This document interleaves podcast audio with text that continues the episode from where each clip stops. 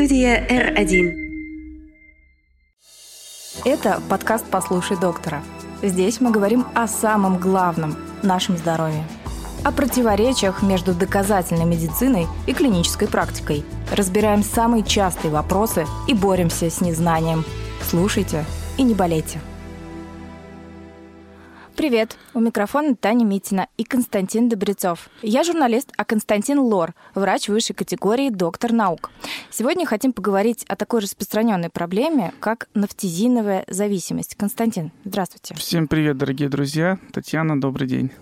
Смотрите, нафтизиновая зависимость. Я, честно говоря, первый раз услышала такое определение, но вот людей, с, таким, э, с такой проблемой я встречала в жизни. У меня такого не было, но я видела вот эти вот э, э, истории, когда прирос буквально тюбик с каплями к руке, и просто человек с ним не расстается. Для себя я понимаю это как ситуацию, когда человек просто не может жить, дышать без сосудосуживающих капель. Я почитала по статистике до 90% случаев хронического насморка это вот так называемый медикаментозный ринит или насморк а, в результате вот как раз длительного воздействия вот этих капель. Как мы до такого дожили, Константин? Ну, на самом деле вы абсолютно правы. Эта патология очень сильно встречается часто в практике. И, наверное, порядка 30% э, всех людей в той или иной форме страдают хроническим э, ринитом. Иногда его называют вазомоторным ринитом, Э, но суть от этого не меняется. Это проблема работы носовых раковин, слизистой оболочки полости носа. Э, и, безусловно, есть этому простое решение. Не дышит нос, нужно взять капельки, закапать, и нос начинает дышать. Просто, быстро и, самое главное, дешево. Угу. Так, тогда давайте так, давайте начнем прямо с самого начала. А, почему мы чувствуем забитость носа? Э, причин на самом деле много. Э, и э, у нас в носу есть немало анатомических образований, которые влияют на проходимость воздушного потока, воздушной струи. И в том числе есть и такие большие образования, как перегородка носа, носовые раковины. Но есть и маленькие-маленькие частички, бактерии, которые тоже влияют на работу слизистой и тоже влияют на затруднение носового дыхания. И вот для того, чтобы разобраться, в чем же причина, э, бывает иногда непросто. В первую очередь, безусловно, нужно прийти на прием к отоларингологу и заглянуть в нос и посмотреть, что же у нас там не так и что же у нас там не работает. Э, сейчас, благо, есть все возможности для того, чтобы заглянуть в каждый уголок полости носа, есть микроскопы, есть эндоскопы, это такие оптические приборы тоненькие, которые позволяют практически безболезненно для пациента все-все-все увидеть.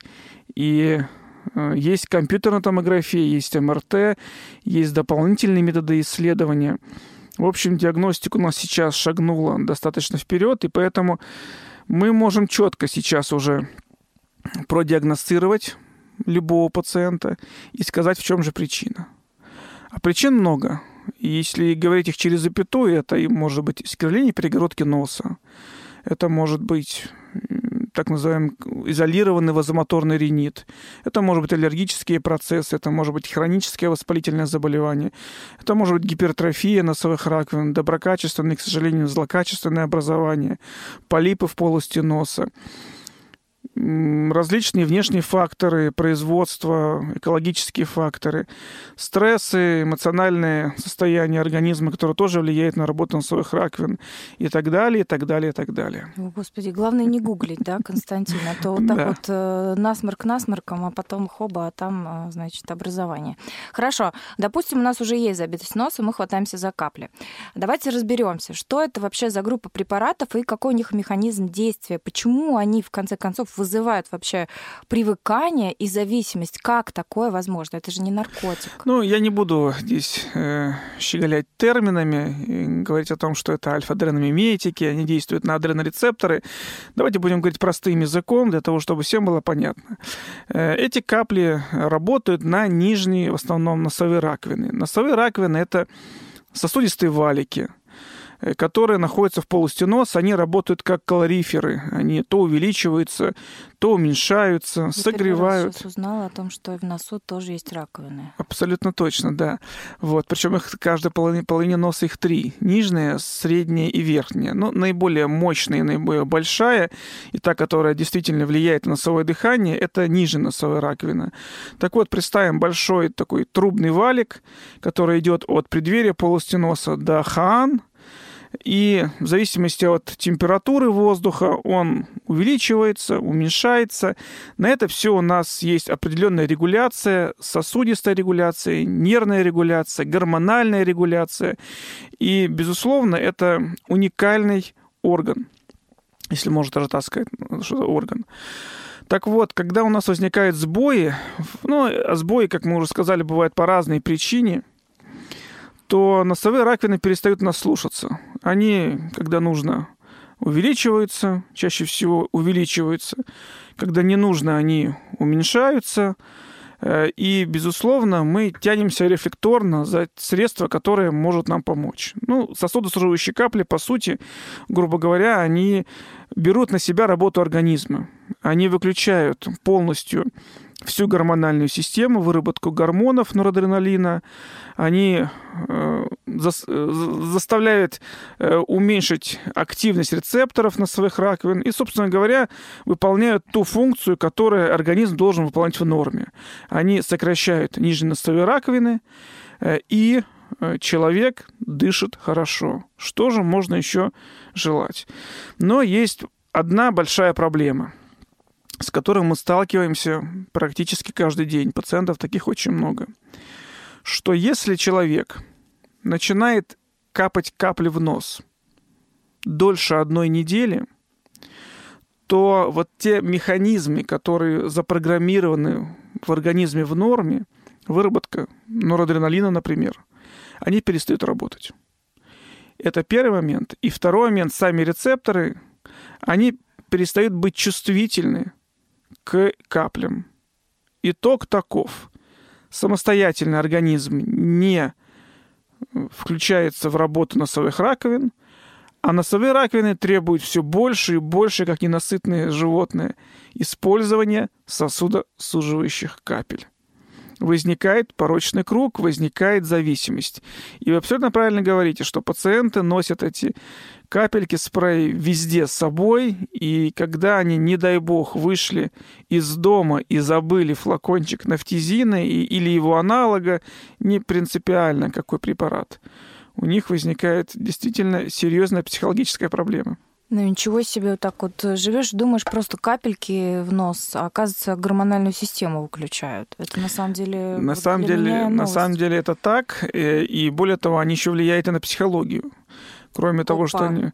Ну, вот не зря же назва... название термина нафтизиновая зависимость. Она сравни как э, зависимости от наркотических средств. И когда ко мне приходят пациенты и говорят, что они пользуются, я шутя говорю, ну, вы наркоман это вызывает улыбку, но улыбка-то она все равно с оттенком негатива, потому что действительно это, по сути, зависимость, э, психологическая зависимость. И она очень сильно негативно влияет на стрессоустойчивость, очень сильно влияет на работоспособность, на здоровый сон, на физические нагрузки и так далее, и так далее. Возникает куча абсолютно ненужных проблем, которые, как снежный ком, потом накапливаются на организм человека. Покапала капельки называется. Да. Так, как понять, что у тебя зависимость? Очень просто. Если нос у вас не дышит, либо дышит плохо, и вам необходимо использовать сосудосуживающие капли дольше, ну, скажем так, 10-12 дней, Хотя, безусловно, зависимость бывает у всех индивидуальная. К сожалению, она бывает и после трех-четырех дней использования капель. Ну, в среднем считается, что неделя можно смело использовать капли, 10 дней уже с натягом, 2 недели – это уже проблема. Поэтому если больше там, 10, 12 или 14 дней у вас есть тяга, хорошее слово, да? Тяга к использованию сосудосуживающих капель, это уже не то, что колокольчик, это звоночек – Прям нужно срочно бежать к врачу и говорить, помогите, избавьте меня от капель. То есть такой дедлайн э, где-то приблизительно дней 10. Вот так. Да, да, да. Ну, мы всегда говорим, что если вы самостоятельно не можете избавиться от насморка в течение недели, не надо дальше лечиться. Значит, что-то идет не так, значит, у вас та проблема, которая есть у вас, она не решится самостоятельно, не пройдет уже, нужно идти к врачу, а врач уже с учетом опыта и диагностики уже определяет, можно ли продлить сосудосуживающие капли или найти их аналоги. А вот эти 12, э, там 10-12 дней, это при условии, что мы не превышаем дозировку, я правильно понимаю? Безусловно, безусловно. Ведь э, кроме того, что э, вот эти сосудосуживающие капли влияют местно на слизистую оболочку полости носа, они же влияют и системно. И вот э, нередко, особенно у детей маленького возраста, когда используют дозировку взрослую, когда используют частоту больше, которая приписана, но это, скажем так, 4, 5, 6 раз в сутки. Ну просто заложила, ты забрызгал, да. Это вот. повышает артериальное давление. Угу. И очень часто у детей до года возникают даже гипертонические кризы на фоне злоупотреблений, чрезмерного приема сосудосуживающих капель, и действительно это очень серьезная проблема. Да, вот у меня как раз следующий вопрос был, как безопасно их использовать, да, но мы, наверное, на него так уже ответили, то, что это не более 10 дней, не превышая дозировку. Еще есть какие-то критерии есть, безопасности Есть, это концентрация. Угу. Ведь есть капли, которые можно использовать э, для детей с рождения. Их немного, но тем не менее есть не буду их называть, чтобы не сошли за рекламу. Но, Но в аптеке это те, те же самые действующие вещества, просто концентрация в, там, в 3, в 4, в 10 раз меньше. Mm не все капли сосудосуживающие можно использовать детям, поэтому обязательно, если у вас есть дети, говорите, что вам вот для пятилетнего возраста, для шестилетнего возраста, для трехлетнего возраста использовать, потому что это чревато, в том числе, вот как я уже сказал, и повышением давления, и э, просто возникновением более ускоренной зависимости. А как вот Константин, как не подсесть? Ведь получается, у меня заложило, я закапала там, забрызгала, да? Опять заложила, опять забрызгала. Вроде бы у меня есть проблема, есть инструмент, который ее решает. Вот поэтому возникает зависимость, что это очень просто решается, и самое главное, дешево. Капли стоят там до некоторые там до 100 рублей. Безусловно, практически каждый человек это может себе позволить, и не нужно ни идти к врачу, не использовать дорогостоящие препараты, а просто закапать. Я грешен, скажу честно. У меня нет зависимости. Но вот у моего сына я ничего не мог с ним сделать. Когда он был в подростковом возрасте, у него есть искривление перегородки носа, и он стал пользоваться каплями. Ну, никакие уговоры, они не помогали. Он взрослый парень, там, 18 лет уже, живет самостоятельно. И, безусловно, к чему это привело? Привело это к операции, и, слава богу, сейчас все хорошо. Но вот даже в семейной, казалось бы, э, семье, где папа врач, толеринголог, мама тоже доктор, мы не смогли переубедить человека прекратить использовать, потому что это очень эффективно и очень просто. А я вот как раз следующий вопрос э, хотела такой задать. Да, чем опасна зависимость, кроме того, что сама по себе зависимость плохо? Вы вот уже упомянули, что до операции дошло. Так э, вот какие могут быть последствия? Ну, во-первых, э, слизистая оболочка носа. Она очень сильно реагирует на прием сосудосуживающих капель. Сохнет. Абсолютно точно. Возникает, ну, если говорить научным языком, это атрофия, то есть умирание, истончение, нарушение питания, все это э, слизистая оболочка полости носа, все это приводит к сухости, наличию корок, нарушение э, микрофлоры полости носа, присоединение патогенной, то есть плохой микрофлоры, возникновение синуситов, возникновение вплоть и до перфорации перегородки носа, потому что слизистый истончается, э, хрящ оголяется и нарушается его питание, и, собственно говоря, это приводит к ну, по-простому, к дырке, по-научному, к перфорации перегородки носа, что еще больше усугубляет патологический процесс. Поэтому проблем очень много. Очень много проблем, как системных, так и местных.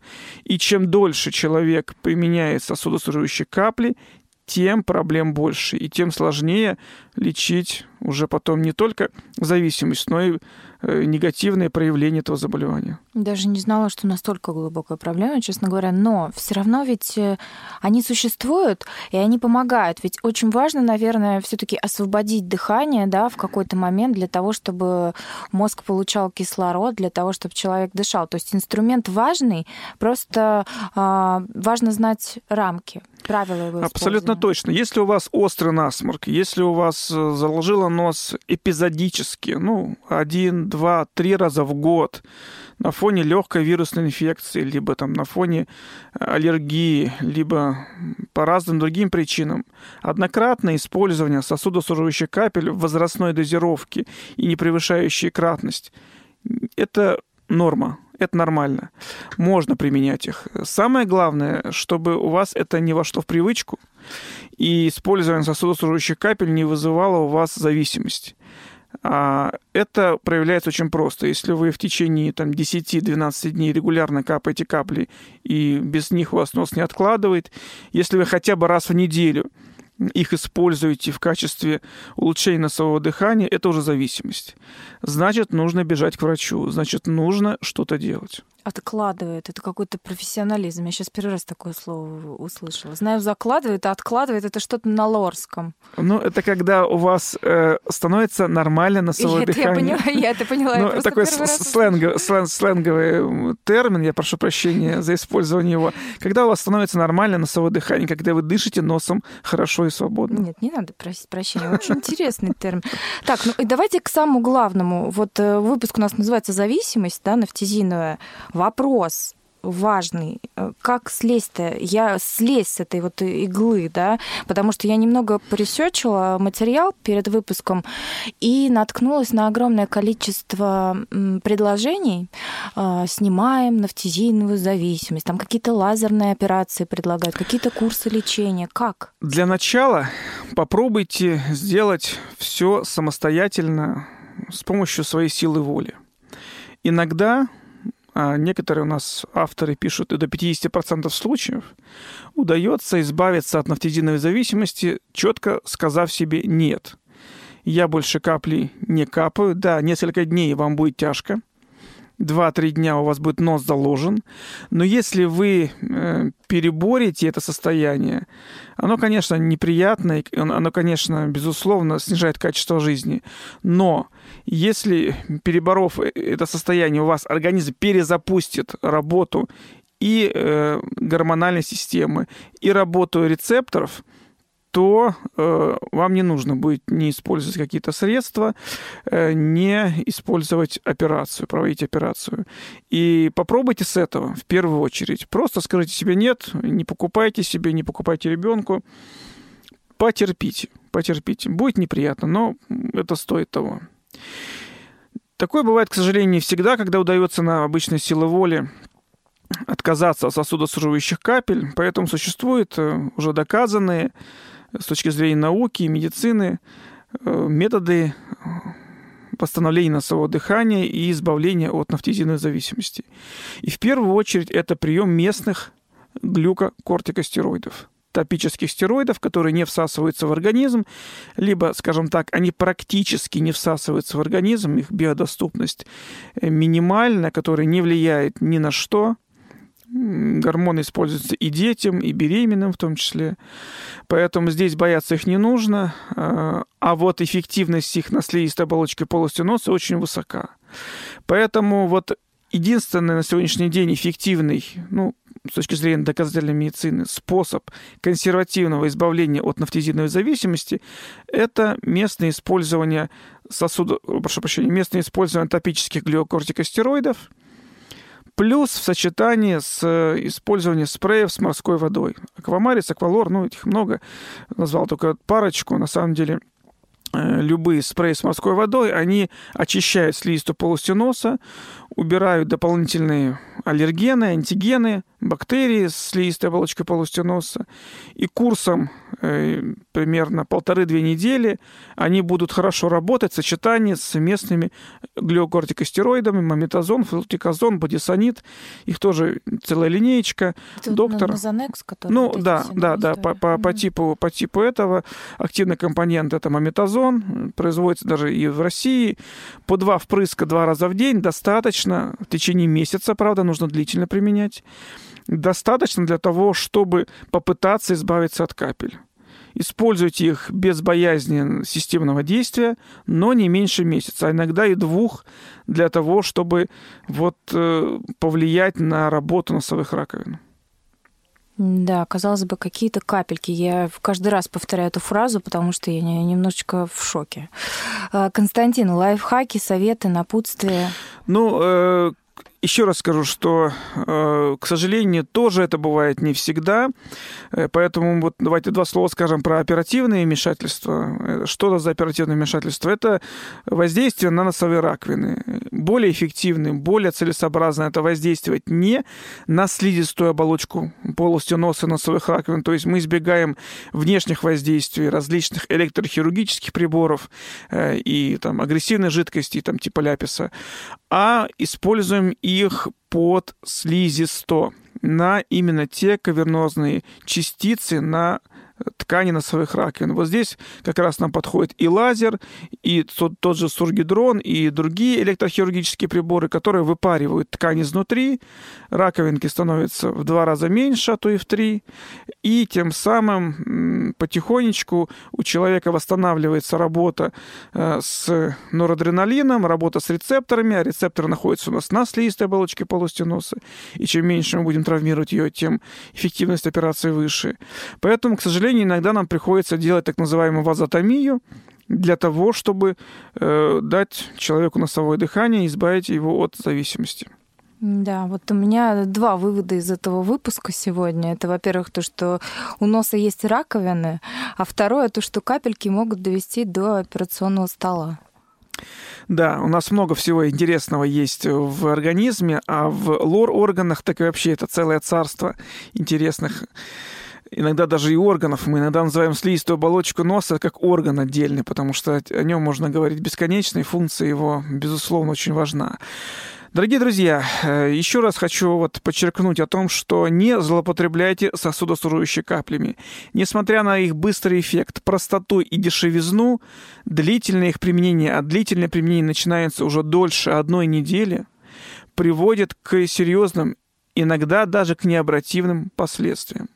Поэтому, если у вас не дышит нос, да, в качестве скорой помощи можно использовать сосудосуживающие капли, но если это возникает на регулярной основе, если у вас носовое дыхание уже после насморка не восстанавливается дольше одной недели, это повод для того, чтобы прийти к отоларингологу. Не экономьте время и другие ресурсы на своем здоровье, Самое главное – это свободное носовое дыхание. Будет свободное носовое дыхание, будет у вас и нормальная работа головного мозга, и работоспособность, и радость у вас, соответственно, от всего этого. Спасибо, Константин, что пояснили. Всем здоровых носов и никаких зависимостей. Это был подкаст «Послушай доктора». Мы делаем его на студии R1. Ищите нас на любимых платформах и в умных колонках. Слушайте и не болейте. Пока. До свидания. Это подкаст «Послушай доктора».